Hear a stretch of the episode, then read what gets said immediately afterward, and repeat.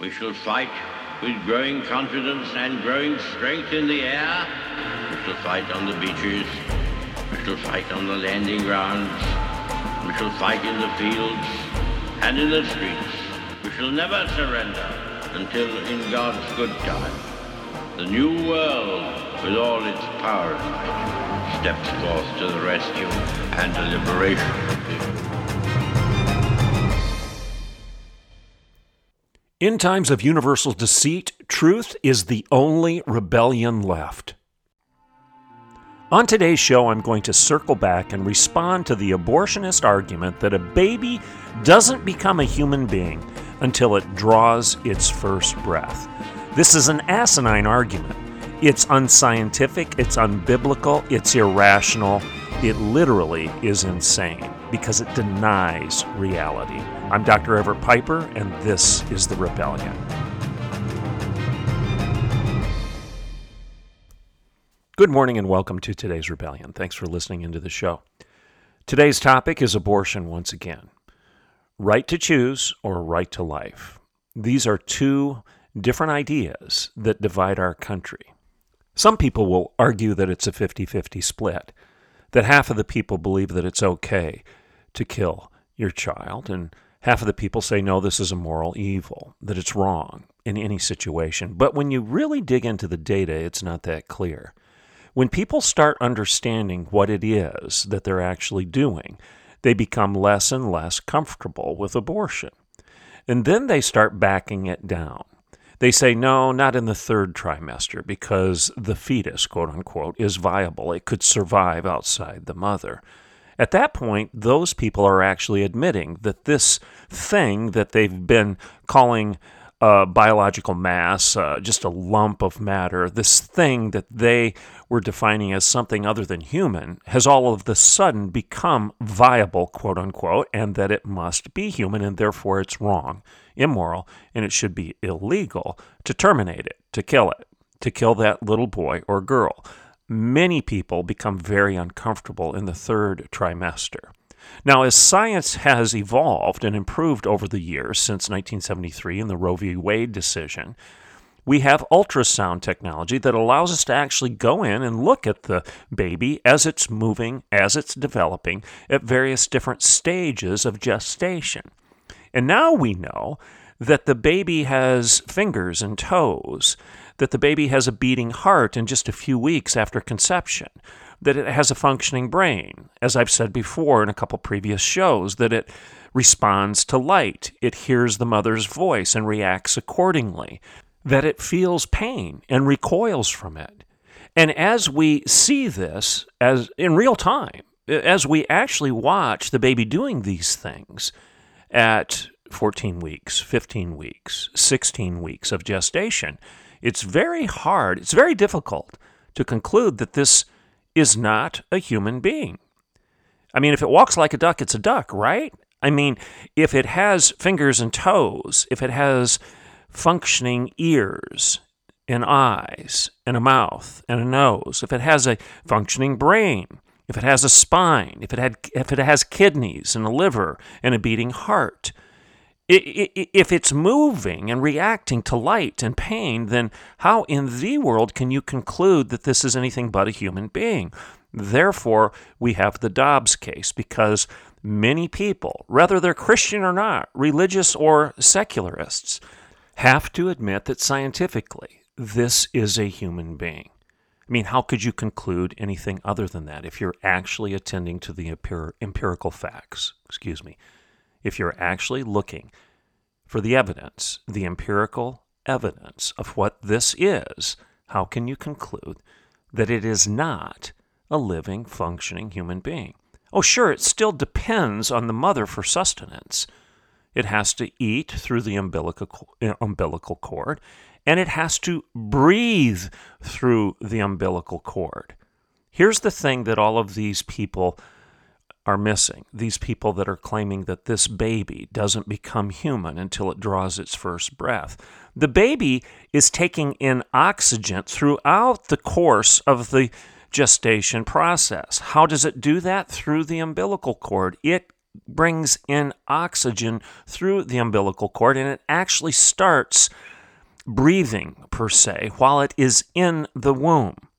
It has a swallowing action that actually draws oxygen into the lungs and helps them develop so that at the point of birth, these lungs are ready to transition and actually be severed from the mother's sustenance and source of air and take it in themselves.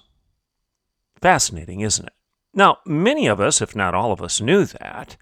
You knew that the baby had to be sustained somehow and draw oxygen into its body somehow. And how is what I describe to you right now any different than a amphibian? A tadpole, for example, that is born with gills drawing oxygen from the water and then develops quite quickly and starts getting oxygen directly from the air via the use of its lungs.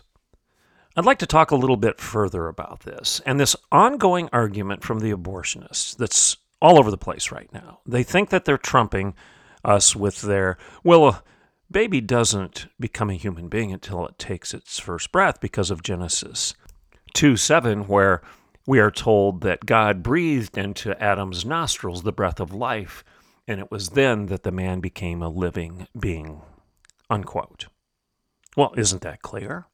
He didn't become a human being, a living being, until God breathed into his nostrils, and therefore a baby doesn't become a living being, a human being, until it draws its first breath. Isn't it clear? These people think that this is the end of the story. The same people that laugh and mock our scriptures and our Bible at every turn are now using Genesis 2 7 as a trump card to try to silence conservative Christians who are arguing for the dignity of life, and even secularists who believe that a baby, a baby, a human baby, is a human being, regardless of, regardless of its location and regardless of how old it is. That even at 15 weeks, this thing that has arms and toes, fingers, eyes and ears, and a nose, this thing that recognizes light and recoils from pain and responds to its mother's voice, this thing that has a beating heart and a functioning brain. Even secularists that say, well, this is obviously human, even they recognize that this, this trump card of Genesis 2 7 is garbage. I'm going to explain to you why again today in a little bit more detail. I'm Dr. Everett Piper, and this is The Rebellion, and I'll be right back in a couple minutes. Welcome back to The Rebellion. All right, obviously, the topic today is abortion pro life, pro choice, if you want to look at it that way. The divide in our culture, some would argue it's 50 50. If you look at the data, and as people become more and more knowledgeable of what abortion actually does to a living, moving, functioning thing that has a heartbeat and a functioning brain, fingers, toes, nose, and ears, eyes, and lungs, and couldn't live and continue to sustain itself if it did not draw oxygen into its body with those lungs.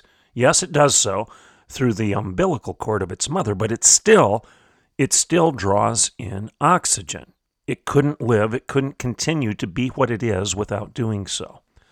Much like a tadpole when it's born, when it's hatched from the egg, draws oxygen in through its gills via water, but quickly develops lungs that have to start maturing. And through that maturation process, it transitions from gills to lungs. It transitions from drawing oxygen into its body one way and then ultimately starts drawing oxygen into its body another way. All right, now, it's interesting, isn't it, that I don't think any of those folks out there that argue that a human baby is not a human being until it draws its first breath post birth would look at tadpoles swimming in the pond in your backyard and say, those aren't living. That's not a living thing. That's not a living organism. It's just a biological mass that you can crush and you can exterminate with no consequences. No, the same people that are arguing for the extermination of the baby would argue as environmentalists that it is wrong, absolutely wrong, a moral evil, to exterminate all tadpoles from the face of the earth because that would be a sin against the earth. It would be a green sin, if you will. Make sense? Well, that's where we are in the debate in our culture right now. Now, I want to take you to a an article that was written just a couple years ago. It was actually written in 2019 on a website on a website that is called Stand to Reason. Now, you need to go start following this. You can go to standtoreason.org, or I believe the actual web address is str.org. STR, standtoreason.org. Great website with great apologetics material.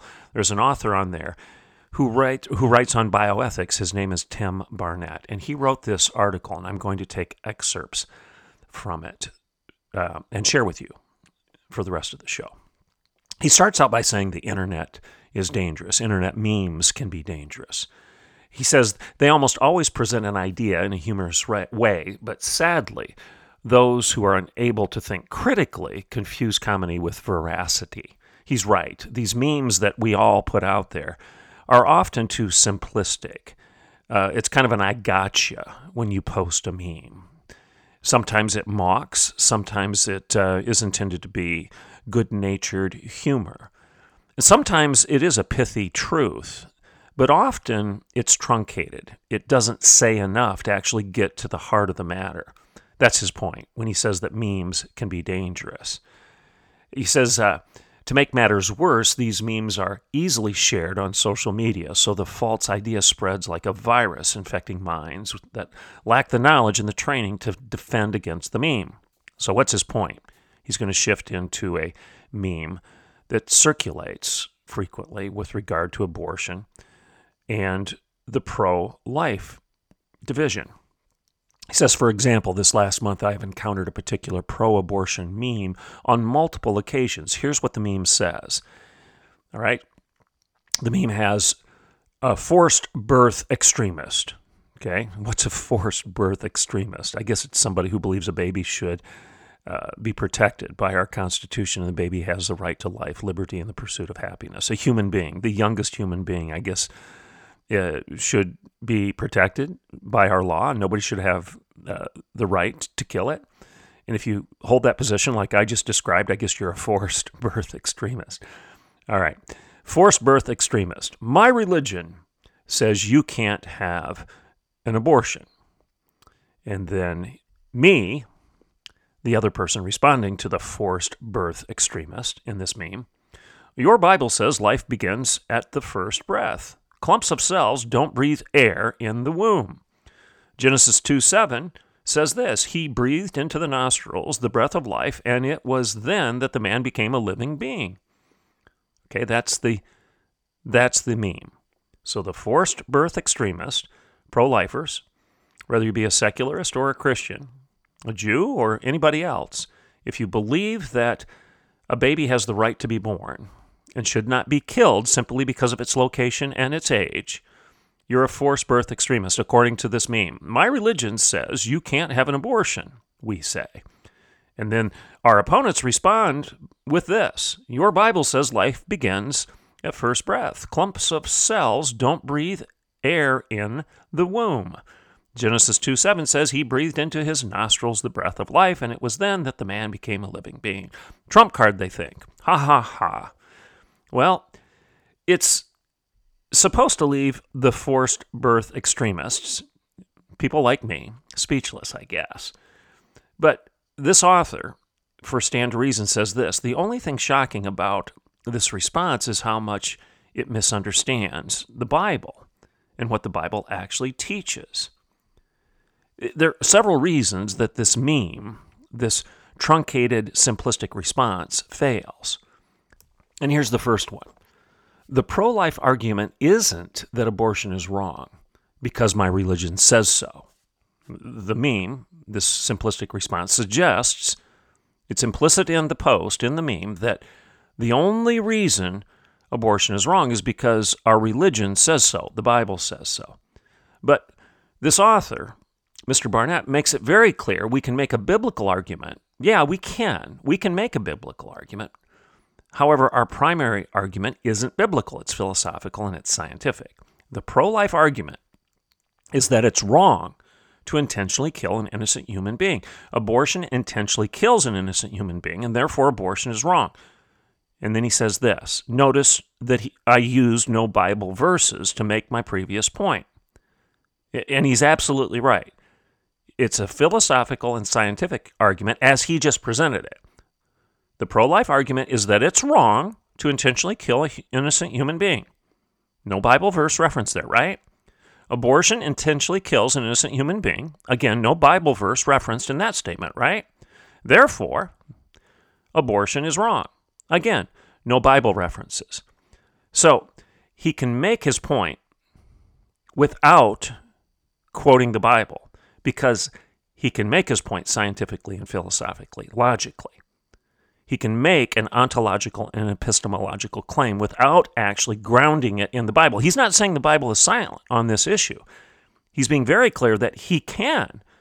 He can demonstrate that abortion is wrong biblically, but he can also do so scientifically, ontologically, philosophically, and epistemologically, he can make his claim.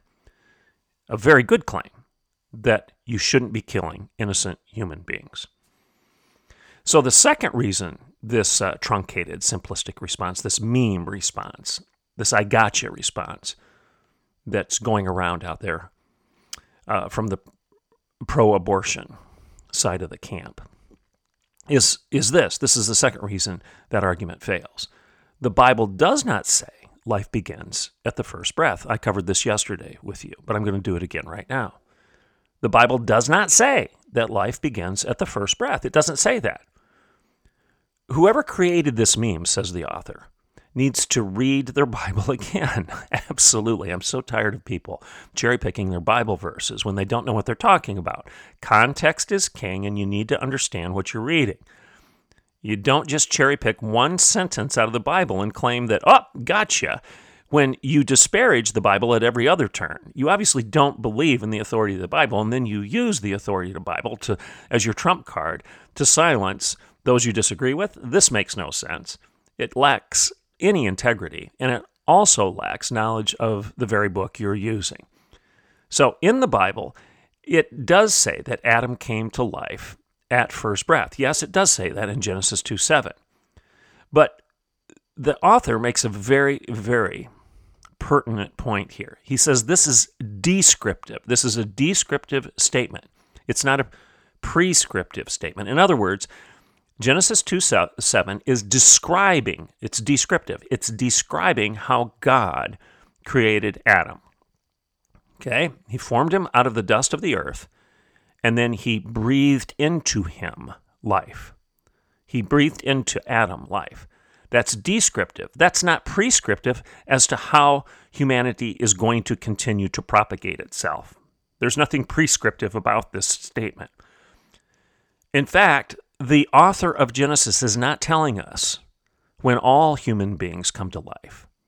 The Bible doesn't teach that every man comes to life at the first breath any more than it teaches that every woman comes from the rib of man, which is recorded in Genesis 2 21 through 22.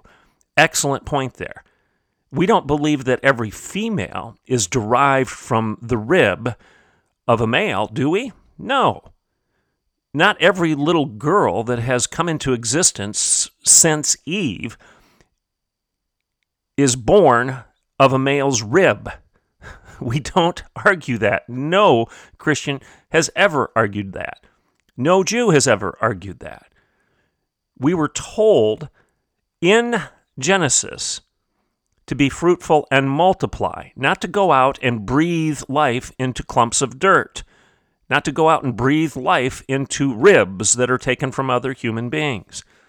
This passage in Genesis is descriptive as to how God created Adam and Eve.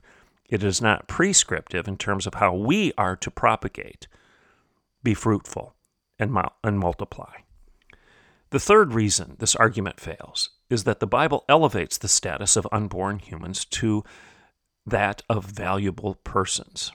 And I read some passages to you yesterday. For example, Psalms 139 and Jeremiah 1:5 and Job 31 and Psalm 22. All of these passages in the Bible imply that the unborn child is a valuable human being. That the unborn, the preborn, this child that is just in a different location with dif- different abilities, in a different developmental stage, is a human being. Never, never in the Bible is the unborn treated as a clump of cells. Uh, look up the verses. I'll give them to you again if you want to go look them up. Psalm 139, 13 through 6. I'll repeat that 139, 13 through 16. I'm sorry. 139, 13 through 16. Jeremiah 1 5. Job 31, 15. Psalm 22, 10 through 11. These are just a few of the passages that make it very clear that the unborn human being is a human being. It's not a clump of cells, it's not a bunch of dirt, it's not uh, inanimate clay that needs somebody to breathe life into it. No, this is the way God designed. This is the prescriptive way God designed human life so that we would be fruitful and multiply. The other passage that clearly points this out is the Gospel of Luke, chapter 1, verses 41 through 43. This passage clearly teaches that unborn babies, in the, even in the first trimester, are persons, human beings, and valuable. It says this And when Elizabeth heard the greeting of Mary, the baby leaped in her womb, and Elizabeth, Elizabeth was filled with the Holy Spirit, and she exclaimed with a loud cry, Blessed are you among women, and blessed is the fruit of your womb. And why is this granted to me that the mother of my Lord should come to me? Close quote.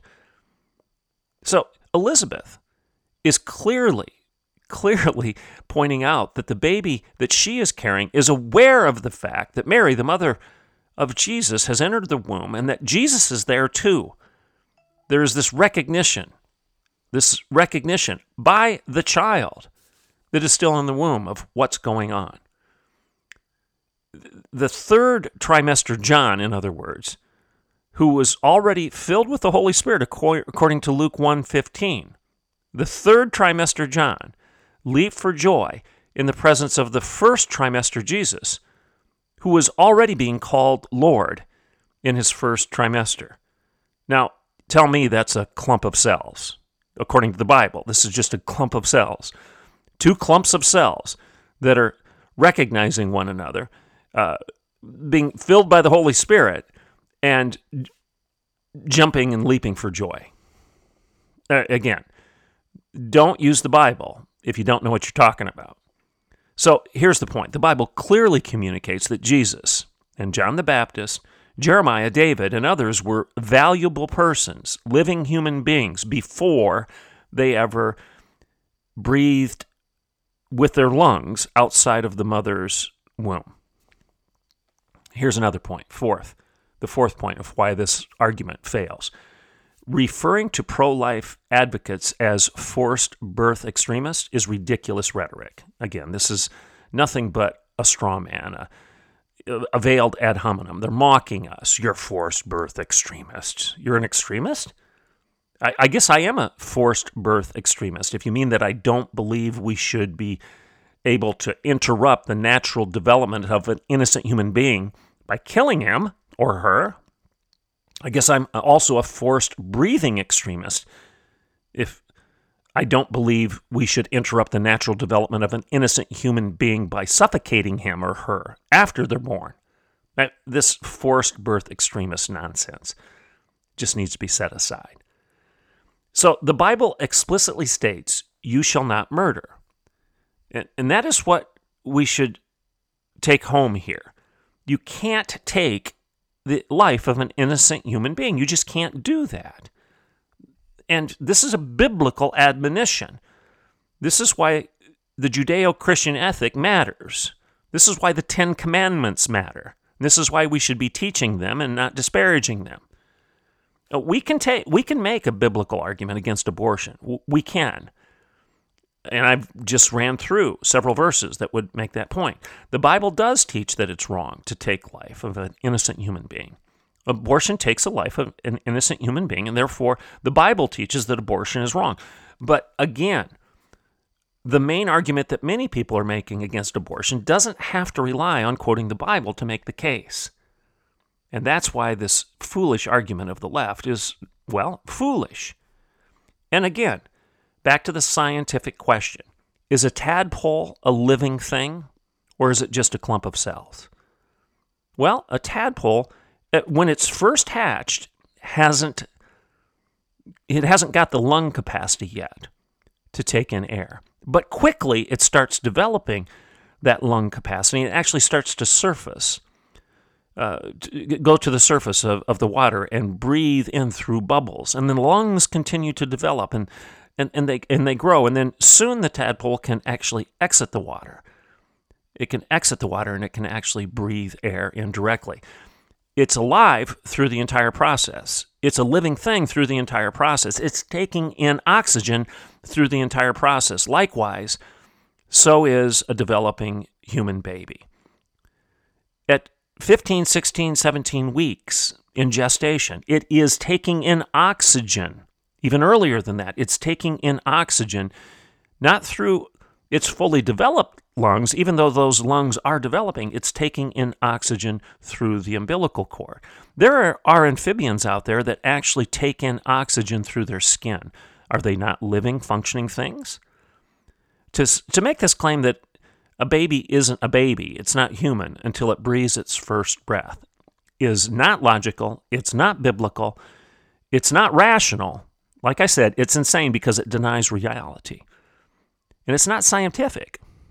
It's not scientific because it ignores the fact that there are tons of examples in nature of living things, living animals, living amphibians, living mammals that take oxygen into their body in different ways throughout the course of their developmental process and journey through life. Something, something to think about. Something to use as we're defending the lives of the most innocent and helpless among us. I'm Dr. Everett Piper, and this is The Rebellion.